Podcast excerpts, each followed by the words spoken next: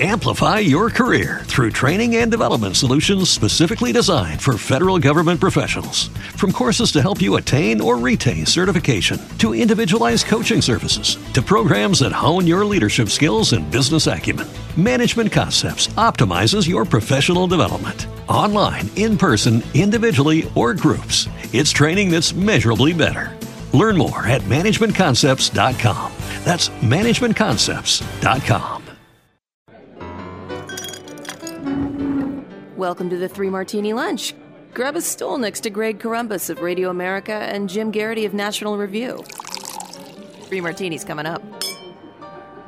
It is Monday, and we're glad you're here on the Three Martini Lunch. Your stool is ready for you. We've got good, bad, and crazy martinis here.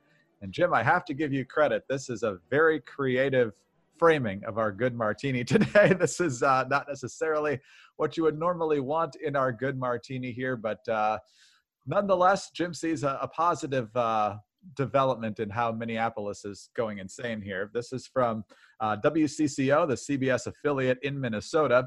The Minneapolis City Council voted unanimously today, meaning Friday, to begin the process of finding a new model for safety in the city in the aftermath of the death of George Floyd and the ensuing civic unrest. The council's resolution calls for community engagement and research over the span of a year. They say that would include community discussion, healing, and reconciliation. Quote, the city council will commence a year-long process of community engagement, research, and structural change to create a transformative new model for cultivating safety in our city. Jim, that word salad sounds delicious, but uh, as you see it here, they're playing this out. This isn't, uh, you know, police are gone tomorrow. Uh, we don't want you people doing your job starting Monday at eight a.m. or something like that. You figure that this is more bureaucratic than knee-jerk in some ways. For those of us who have watched politics for a very long time, what is the ultimate way for a politician who is caught in a difficult situation and has a thorny issue where no solution is going to make anybody happy? What, what is the go-to move when you are in a, in a position of responsibility and you find yourself in that, in that uh, caught between a rock and a hard place? My fellow citizens, I'm calling for the establishment of a blue ribbon commission to study the issue and come back to us with best practice recommendations. It's a way of punting. It is a way of kicking the can down the road. It is a way of delaying making a decision. And of course, the other thing which makes blue ribbon commissions useful, it's a way of deferring responsibility. For a long time, the classic example of this was entitlement reform, where your basic options were we can either, you know, cut benefits, raise taxes, some combination of both. Uh, those of us who are the free market minded might say, oh, you know, individual accounts might be a good idea. But most of those ideas are very unpopular. So the way politicians could say is, well, I'm going to have the blue ribbon commission. It's never yellow ribbon. They've all come home. It's never any other color ribbon. It's the blue ribbon. It's the very best. The best of the best will study it and they'll give us recommendations. And then, theoretically, it creates cover for the politician to say, well, look, even if you don't like the idea, this blue ribbon panel of experts says that this is the right expert. Well, the new blue ribbon commission is, quote, a year-long process of community engagement, research, and structural change. This is their way of saying, we insist upon defunding the police, but we have no idea how to make that work. They recognize they can't do this tomorrow. They recognize that there's no structure in place. No, by the way, as we discussed last week, if you want to do the Camden model, well, then you're not actually defunding the police. What you're doing, you could argue you're reforming the police. What you're doing is deunionizing the police. You're eliminating certain perks. And you are actually expanding the size of the police, which, you know, those of us who, you know, there are quite a few people who might say, oh, okay, when you said defund the police, I didn't know you meant expand the size of the police force. That sounds like the opposite. I'm on board with that. So anyway, I think this is the moment where the Minneapolis City Council hit reality. And they suddenly like, oh, wait, if we if we actually go ahead and do this, we have no idea what replaces it. And we end up with something like, you know, Bartertown in Seattle. So they've decided this is, you know, we're, this is a way of buying themselves a year. And we'll see what the public attitudes are in a year. In a year, they may have legislation. If it ends up being something like Camden, I think there are a whole bunch of people across the spectrum who might say, okay, certainly has been conservatives insisting the police unions have to stay in place. Cer- certainly has been conservatives right, saying, no, no, what we need are more and stronger, you know, public sector unions. So I look at this and I see this is actually, this is a quiet surrender on their part. This is a way of kicking the can down the road and hoping that a year from now, they can make some sort of milder reform and, you know, the public will either not notice or not be nearly as upset with them for accepting some sort of compromise that keeps a police force in some form on the streets of Minneapolis. Jim, you've heard of beer summits, right?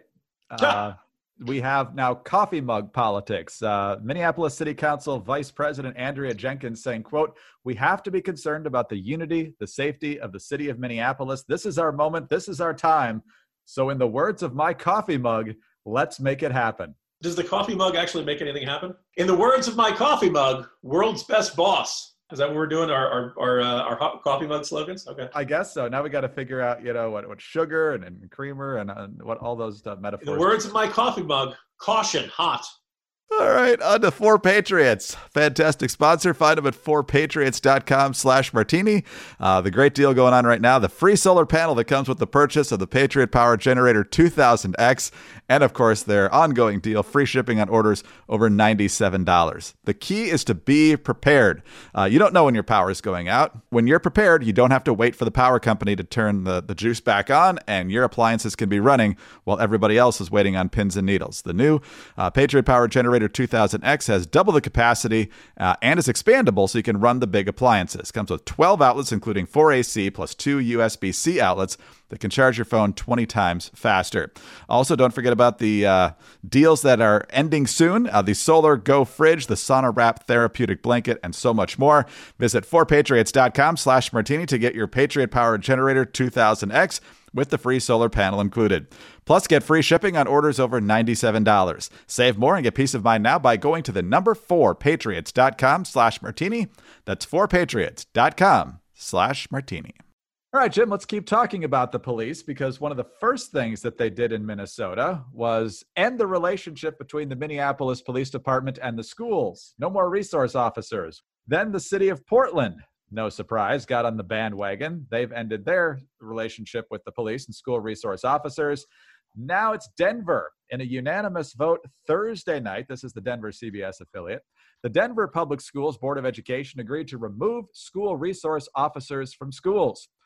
The vote ends the district's contract with the Denver Police Department. According to the resolution, D P S will reduce the number of school resource officers by twenty-five percent before the end of this year, and will remove all school resource officers from schools no later than June fourth, twenty twenty-one.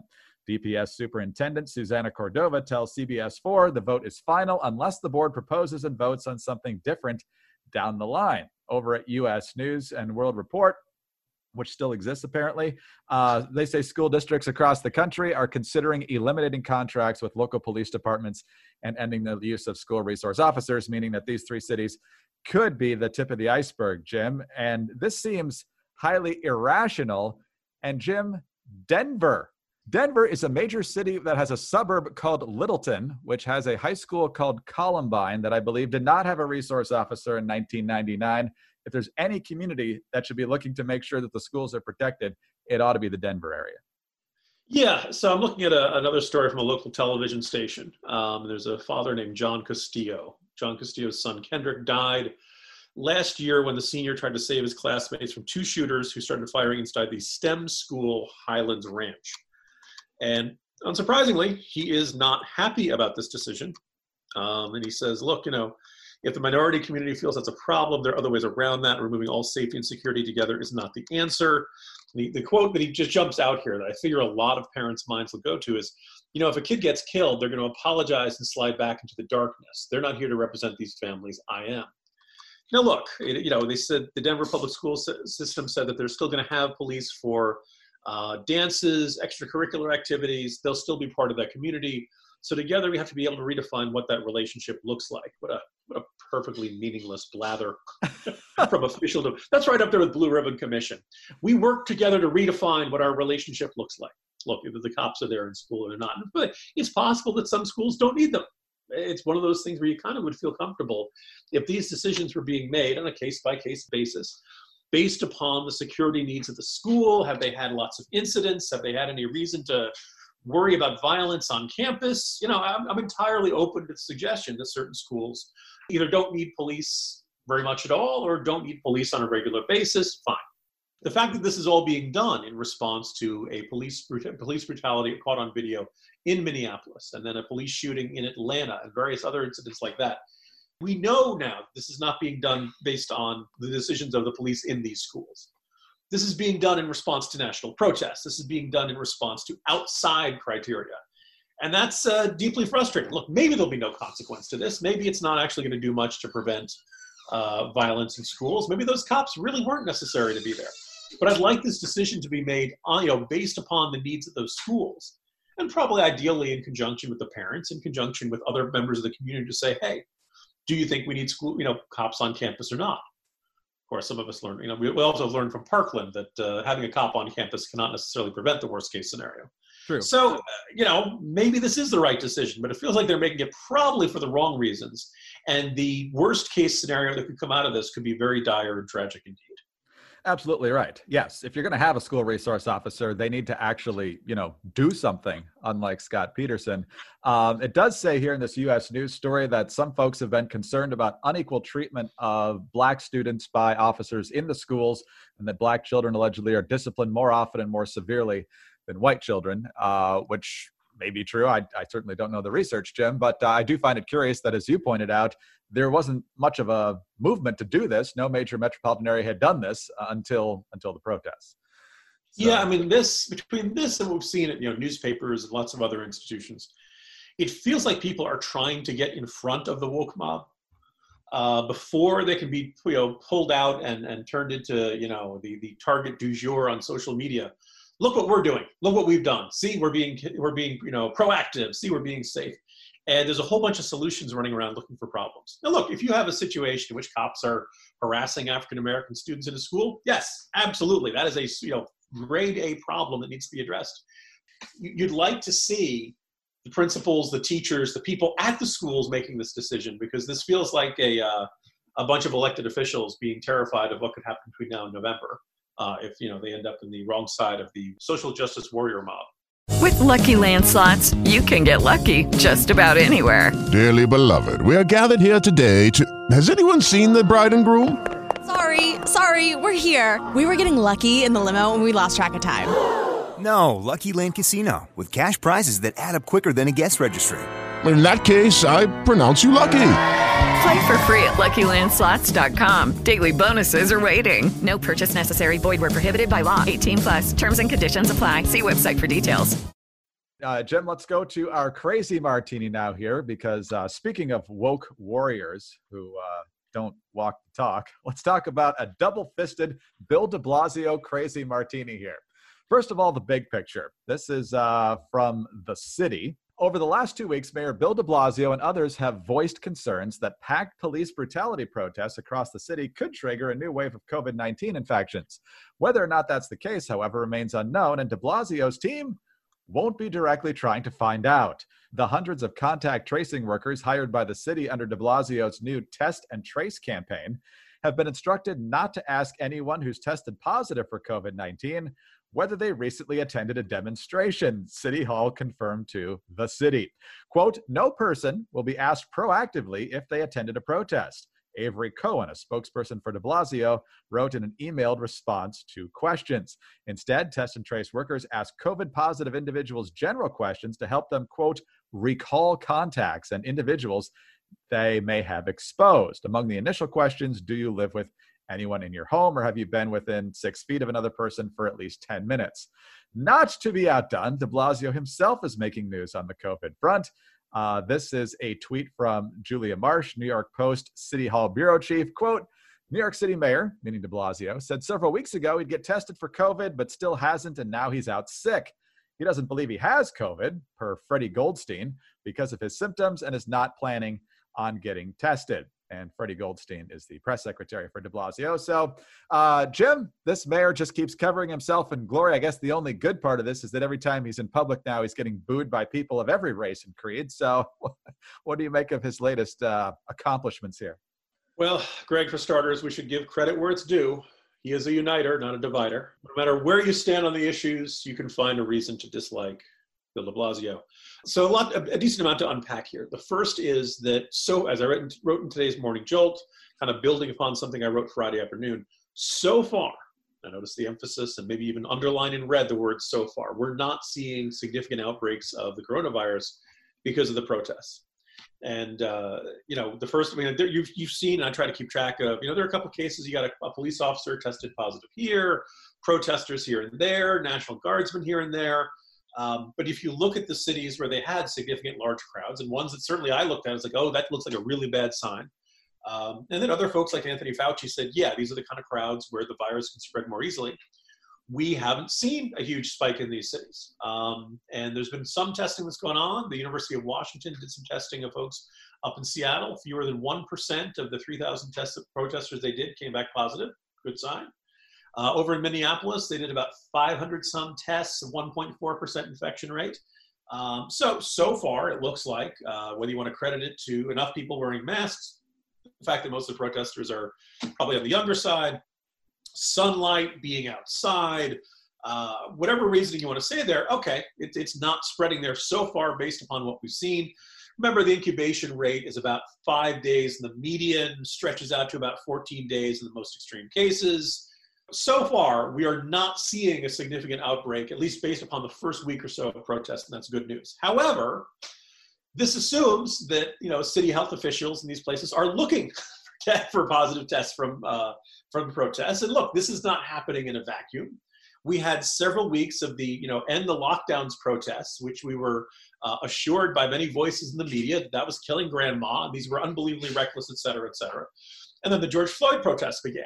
And because figures like Bill de Blasio and lots of other elected lawmakers are afraid of crossing these crowds, because they think it's really important to stay on the good side of these crowds, they suddenly got very quiet when it came to the possibility of spreading them at these at these uh, at these events. So, you know, is it that they're not spreading the virus, or how hard are these cities looking? And this this example from the New York City, uh, you know, there's no reason city health officials should not be looking for this. Like, if your job is to track and trace where people could have spread it, why would you suddenly say, "Oh, I'm not interested in that activity"? What's that? You're you're around a lot of people and shouting and singing, and you're within six feet, that has no interest to us whatsoever. It's ridiculous. It's very transparent that de Blasio is afraid of finding this.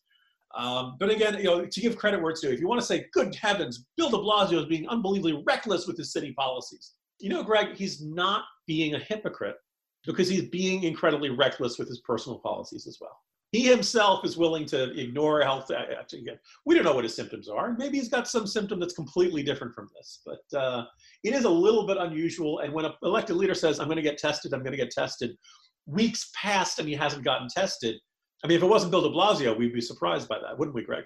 But by this point, we're like, yeah, okay, he probably he's probably breaking into the Y M C A and doing his workouts too, for all we know. Oh, man. At least he's been consistently awful. But uh, yes, exactly. He doesn't, he doesn't get one right once in a while to throw us off. That's certainly the case. Jim, enjoy the rest of your Monday, and we'll see you again tomorrow. See you tomorrow. Jim Garrity of National Review. I'm Greg Corumbus of Radio America. Thanks so much for being with us today. And don't forget to subscribe to the podcast if you don't already. Leave us a kind review. Get us on those home devices by saying play Three Martini Lunch podcast. And we'll see you tomorrow on the Tuesday edition of the Three Martini Lunch. It is Ryan here, and I have a question for you. What do you do when you win? Like, are you a fist pumper, a woohooer, a hand clapper, a high fiver? I kind of like the high five, but if you want to hone in on those winning moves, check out Chumba Casino. At chumba casino dot com, choose from hundreds of social casino style games for your chance to redeem serious cash prizes. There are new game releases weekly, plus free daily bonuses. So don't wait. Start having the most fun ever at chumba casino dot com. No purchase necessary. V G W Group. Void where prohibited by law. See terms and conditions. eighteen plus. Lucky Land Casino, asking people, what's the weirdest place you've gotten lucky? Lucky? In line at the deli, I guess? Aha, in my dentist's office. More than once, actually. Do I have to say? Yes, you do. In the car, before my kids' P T A meeting. Really? Yes. Excuse me, what's the weirdest place you've gotten lucky? I never win and tell. Well, there you have it. You can get lucky anywhere, playing at lucky land slots dot com. Play for free right now. Are you feeling lucky? No purchase necessary. Void where prohibited by law. eighteen plus. Terms and conditions apply. See website for details.